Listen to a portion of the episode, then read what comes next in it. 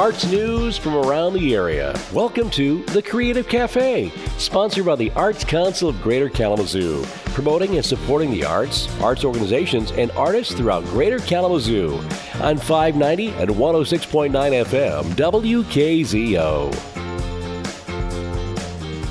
Good morning welcome to Creative Cafe. I'm Kristen Chesick, back here with you today, this lovely morning. I'm here today with Sam Zhang, who has just published her second children's book, uh, The First Boat, Dragon Boat Festival, right? First Dragon Boat Yes, the first Dragon Boat Festival, which is coming up later in June. in June. Okay. Yes. Well, welcome back, Sam. Uh, what's your favorite morning beverage? Well, it has to depend on whether I've stayed up all night or not. okay. so if I have, as I have been this whole, it's been a very um, common thing for me to stay up all night now, waiting for my kids to go to bed and working all night through. Um, I usually enjoy a cup of rooibos tea, you Okay. know, before I go to bed in the morning. I gotcha, gotcha. Okay, well, welcome back to the show. Can you tell us a little bit about yourself, your background, your journey as an artist? Sure. Um, my background's actually in starts in neuroscience. So I have a PhD in neuroscience from the University of Michigan, and then after that, I went into marketing and communications, um, just because I want to like spread the word in terms of science and communications, and like instead of you know hiding all that knowledge behind language and jargon, I wanted to like share more things with everybody. Sure. So, uh, so what did you want to be when you grew up? Well, so in the very beginning, I wanted to be a singer and actor. Okay. because my dad was a stage um, he was a opera singer like italian opera singer Okay. even though he was chinese Yeah. in the shanghai opera um, conservatory and Uh-huh. also a stage actor so that's um, i loved music when i was young so that's what i wanted to be as well Yeah. but then once i moved to the states i think that just wasn't open to me anymore because that's not what they i'm not the kind of person they expect to see on stage it has Oh. changed a lot in recent years Okay. but um, then, you know, I turned towards my other love, which was books. Right. Because even when I was super young, like, I'm one of those lucky kids who could just get anything I wanted whenever I asked for. Mm-hmm. But the only thing I would ever, ever, always only, only ask for is books. First audiobooks, and then once I could read real books. Yeah. Okay. And mostly about, like, fantasy and, you know, Mhm. the really old stuff, like the original Grimm fantasy stuff and Chinese, like, mythology and things. oh, okay. All right. So yeah, once I moved to the states, um, that love continued, and won a few couple of essay stuff when I was a little kid. And even though I went to science, you know, it was always in the back of my mind that I wanted to eventually be an author. And somehow I became a children's book author and went Nice. down that path. Okay. Where did you Where did you go to school? Um, for my undergrad, I went to Cornell University Mhm. and then off to University of, of Michigan. And in both cases, it was for biology and neuroscience. Ah, gotcha. Is is that what brought you to the states? Yeah, I ca- but um, after I graduated, I actually went to Vancouver, Mhm. BC, in Canada for Yeah. a while, and that's where I opened up my marketing and um, design firm over there. Gotcha. Gotcha. And actually, right now, you currently serve as the executive director for the Chinese Academy here in Kalamazoo. Can you tell us a little bit about what the academy is about? Sure. So the um, KCA, as it's more commonly known, so the Kalamazoo Chinese Academy, we basically serve all people of all backgrounds and providing them the opportunity to learn Chinese language. And we also have a lot of performing arts programs. And um, they've been doing really great, and we've been getting a lot of invitations to perform at sporting events and large company events. But we have the um, traditional Chinese dance, just kind of like ballet, but with Chinese elements to it Okay. like yeah folk dancing um, in addition to that we have chinese yo-yo which is always very fancy and with flip stuff flying in the air and lion dance and also a little bit of youth martial arts as well now so Oh, okay. So who who is the? You said for, it's for everybody, but but who is the academy geared towards? Is it geared towards students? Is it geared toward adults?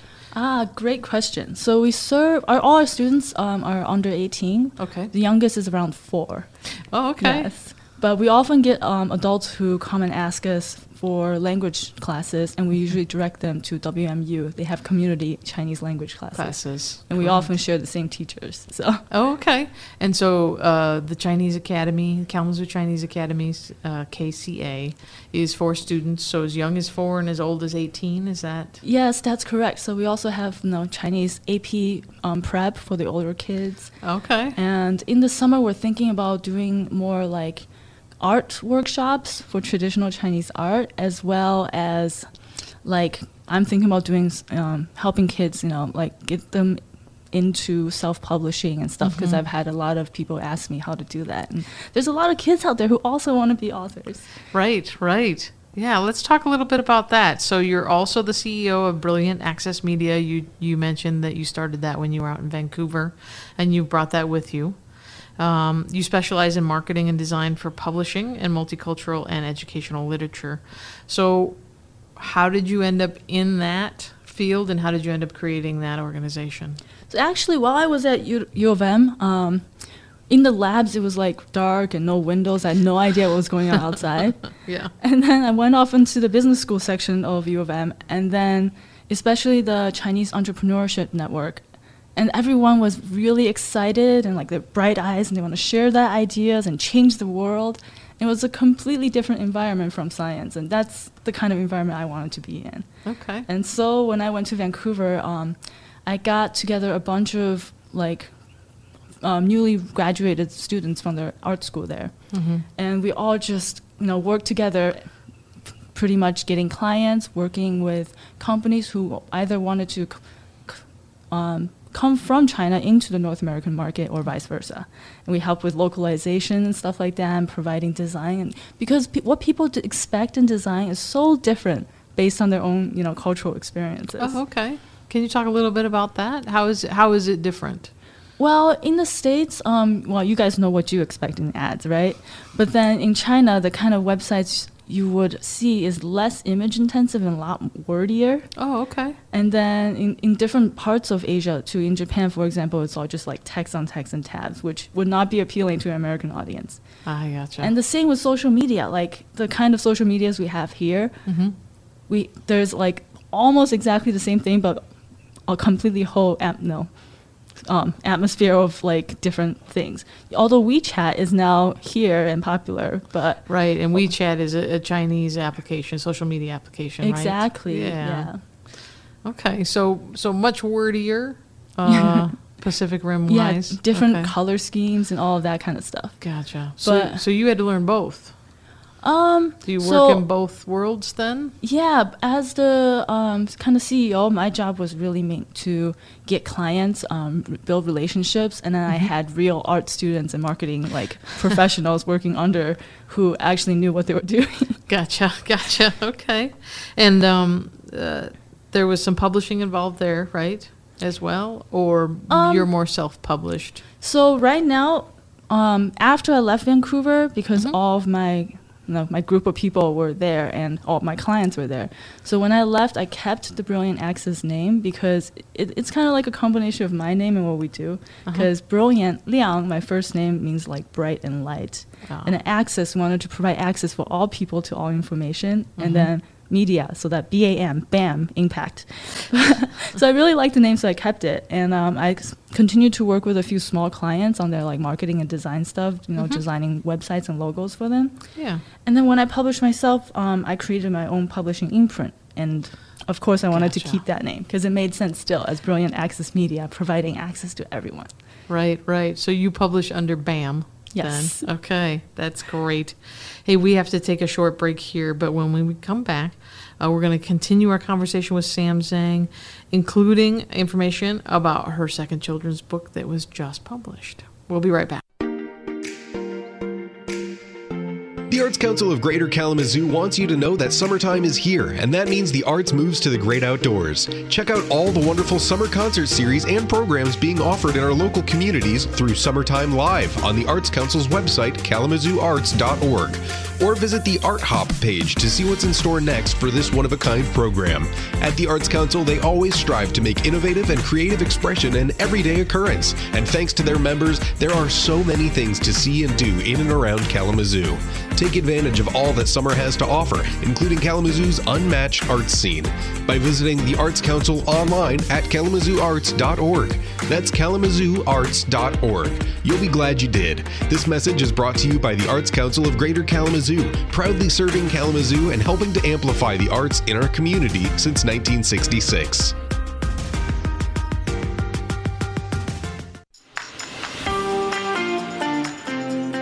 You're listening to The Creative Cafe, sponsored by the Arts Council of Greater Kalamazoo on 590 and 106.9 FM, WKZO.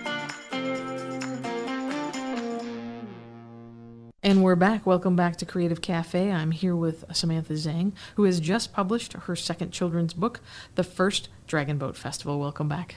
Thank you for having me.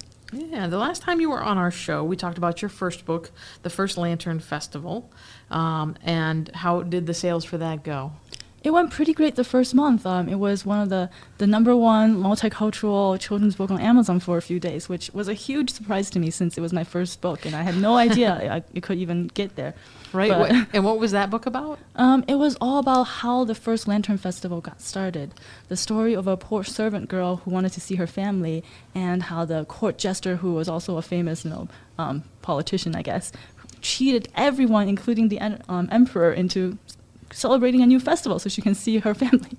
okay. And um, for those of us uh, listening who don't know what the Lantern Festival is, can you can you tell us real quick? Sure. So everyone's heard of the Chinese New Year, and usually um, Lantern Festival and Chinese New Year is used interchangeably. But in reality, the in China the whole thing is cele- it's, there's like a two week celebration, and it starts with the Chinese New Year, and then two weeks later on the night of the full moon, that is the Lantern Festival, and it ends the celebration. Okay. Well, I loved the book. I read the first Lantern Festival. I have a copy up in my office. Um, but you're back with your second children's book, the first Dragon Boat Festival. What prompted you? First of all, what prompted you to start writing children's books? Because you could write, you could have chosen to write anything. Yeah, I was actually been working on a young adult fiction, also based in Chinese mythology, for a few years. Um, but then I would have written a children's book much earlier if I know I could illustrate. Okay. But, and then, but then I was um, as the director of KCA, um, Kalamazoo Chinese Academy. We were working with the Portage Public Library to do a um, story time series about Chinese holidays, and when we did that, of course, we needed to pick out books, Mhm. and I had a real hard time finding any.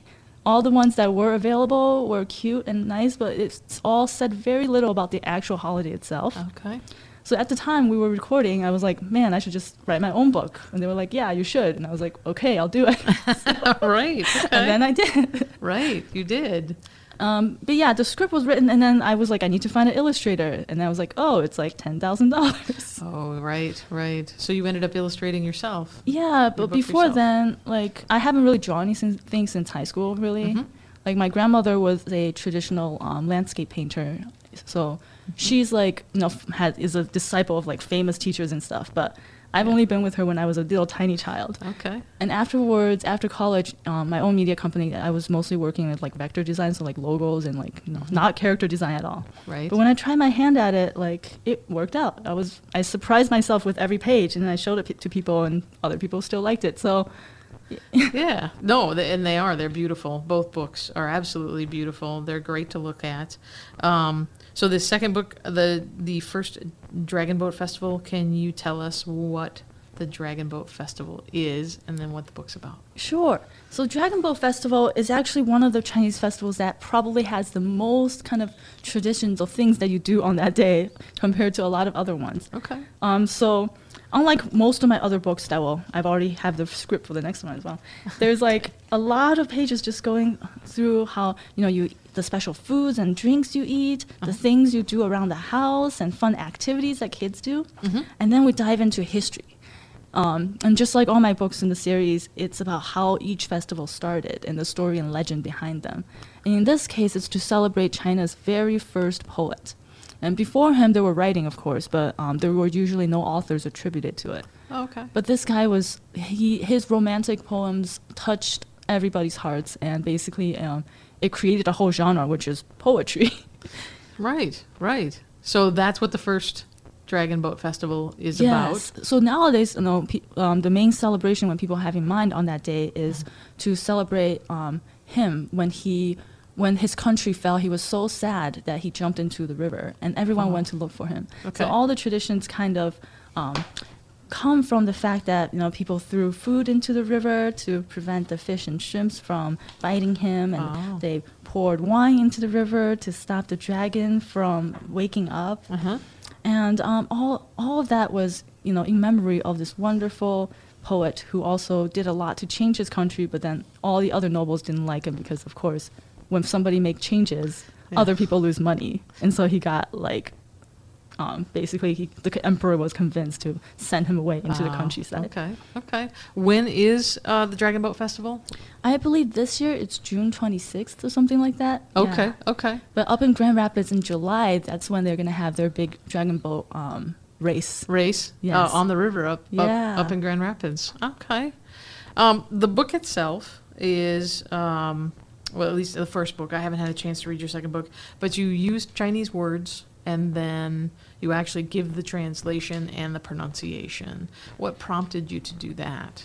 Well, I've always hated, maybe hate's a strong word, but let's just say hate. Um, I've always really disliked how like Chinese food, places, anything Chinese has been translated in like westernized in um, English. Okay. Because first of all, a lot of the ways they've done it is either silly or completely nonsensical or just makes it not what it should be. Right. Whereas if you look at say other you know multicultural foods like Italian foods, for example, you have spaghetti, lasagna. Those are all not originally English words, right? Right. And yet it's part of the vernacular, and it doesn't have to be like noodles and sauce. It can just be you know spaghetti, right? So that's what I was um, trying to lean towards Mhm. to give people a sense of what the actual um, food and names and places, all the proper nouns are actually called. Right. But the thing is, the proper spelling of Chinese is based on pinyin, which is to help people pronounce things in Chinese. But when it becomes English, people don't read it quite right, the, quite the right way. Okay. And so I also wanted to put in um, how you would pronounce the proper English romanization, romanization spelling of it, and how you would pronounce it actually in English using common words you might recognize. Um, but at the same time, on a deeper level, I still wanted to include the original Chinese as well, because, you know, any written um, kind of Chinese name is still going to be a, like, a transformation of what it originally looked like, because Chinese is much more visual language. right. It started out actually in that every single region had its own language, and then the one emperor, actually the emperor who defeated um, the the poets, poet, the yeah. poets' country. Yeah. so he's the one that unified all of China and unified the language. But Oh, okay. instead of unifying a spoken language, he unified the written language. So Mm-hmm. Chinese is a language where everyone can look at it and know the meaning. And in ancient times, even though everyone spoke it differently. So I thought it was important for me to show people uh, what the original word looks like as Mm-hmm. well as sound like. Okay. Can you give us an example about what, what one of those words might be that we get to see in uh, in Chinese and then the translation itself? Sure. So um, let's take the river dragon for example. It just happens to be the page I flipped open. Yeah. So it in the actual Chinese word, I usually put in larger font so you can see every stroke for those who are not familiar. And for Mhm. those who are familiar, you get to see the real Chinese and the pinyin above. So I've been told that people really appreciate that because to be able to see that in an English children's book, it you know warms the hearts for those of us who actually speak Chinese. Right. But in this case, the river dragon, um, in the, so the way the book will read in terms of you know, formatting, which I had to do a little, little kind of flip in the air to make everything work so well in every page, and every time it's like a miracle. But an old doctor told everyone about the jiao long, and I have it in Chinese, and then in parentheses I pr- say pronounced jaw long, like jaw as in your lower jaw, and long as in long. money that you would get, Yeah. Or river dragon that lived under the water. So. Okay. So you've chosen to the pronunciation to try to get us as close as we can to mm, Yes. pronouncing the Chinese word correctly. And that also comes from the story time of the library. Okay. Because as we were reading through it, like, you know, it was obvious that librarians which really wanted to say it right, but it wasn't possible with the way that it was written because of pinyin. So Right. With having English words to show the pronunciation, it makes it so much easier for everyone, for parents, for people who wants to read it, and it just makes me happier that people can actually pronounce things the way it should be. Right, right. Well, and and for uh, English speaking readers, I think probably it makes them a little more comfortable that they're getting closer to the correct pronunciation. Exactly, and eventually, um, when I have time, I hope to also do audiobooks, so then you can actually really hear it Oh, yeah, that'd so you don't have to struggle with your own sound. Sure, sure. Hey, you mentioned that there's a third book on the horizon. That's right. Um, it's going to be the first Moon Festival, Okay. which is also known as the Mid Autumn Festival. But I thought Moon Festival sounded cuter. But Okay. So can we expect that to be coming out maybe in the fall then? exactly. So I think this year it's going to be the end of September is the festival. So I plan to publish it at least a month before then. Okay. So yeah, I'm putting like a lot of pressure on myself to you know do all these on the schedule of Chinese holidays. But it's been happening so far, and the you know and the high, high quality too. Because if I just you know. If I'm the kind of person who is able to just put out whatever and get it done, Mhm. my life would be so much easier. But no matter what I take up, I always have to push it to like the utmost professional level I possibly can. Right, right. So that's both as a director of KCA and as an author, I'm putting myself through a lot of unneeded work, but at least the final result is amazing. So hopefully Sure. you all would enjoy it. Yeah, where can we get the first Dragon Boat Festival book? Um, it's published both on Amazon, which is probably easiest, and also through Ingram Spark, which means that anyone can order it through any major bookstores, internet, like across the world. That's great. All you have to do is ask, and they'll order it for you. All right. And where can we learn more about you, Sam? My website is lsamzhang.com. Um, so my last name is Zhang, so Z as in zebra, H A N G. And the same thing for my social media. So Instagram and Facebook at lsamzhang.com. Um, I'm actually doing a big book giveaway right now. So if you go to my Instagram or Facebook account, you have a chance to win a free copy of this book if you just follow directions on there. Three simple steps. So Oh, that's great. All right. So everybody needs to visit the website. I've had a great time talking with you this morning. Thank you so much for being on the show. oh, it's always wonderful to be here. Thank you. Thanks for taking some time this morning to join us on the Creative Cafe. We have enjoyed telling you a little bit about who we are as an arts council and what we do in the community. Arts and culture have always been a cornerstone of what makes Kalamazoo a great place to work and live. As a service organization, we've been proud to serve Kalamazoo since 1966. In the past five years alone, we have provided benefits to 585 individual artists and arts organizations, granted $865,000 to just under 400 grant recipients, produced 10 unique programs that serve artists, and have collaborated on 23 separate fiscal sponsorships and community projects, many of which are still in existence and serving our community. All this with an average staff size of 6 to 8 in any given year. Small but mighty. That's the Arts Council. And now you know. Join us next week for another installment of the Creative Cafe. And until then, enjoy all that that creative expression has to offer.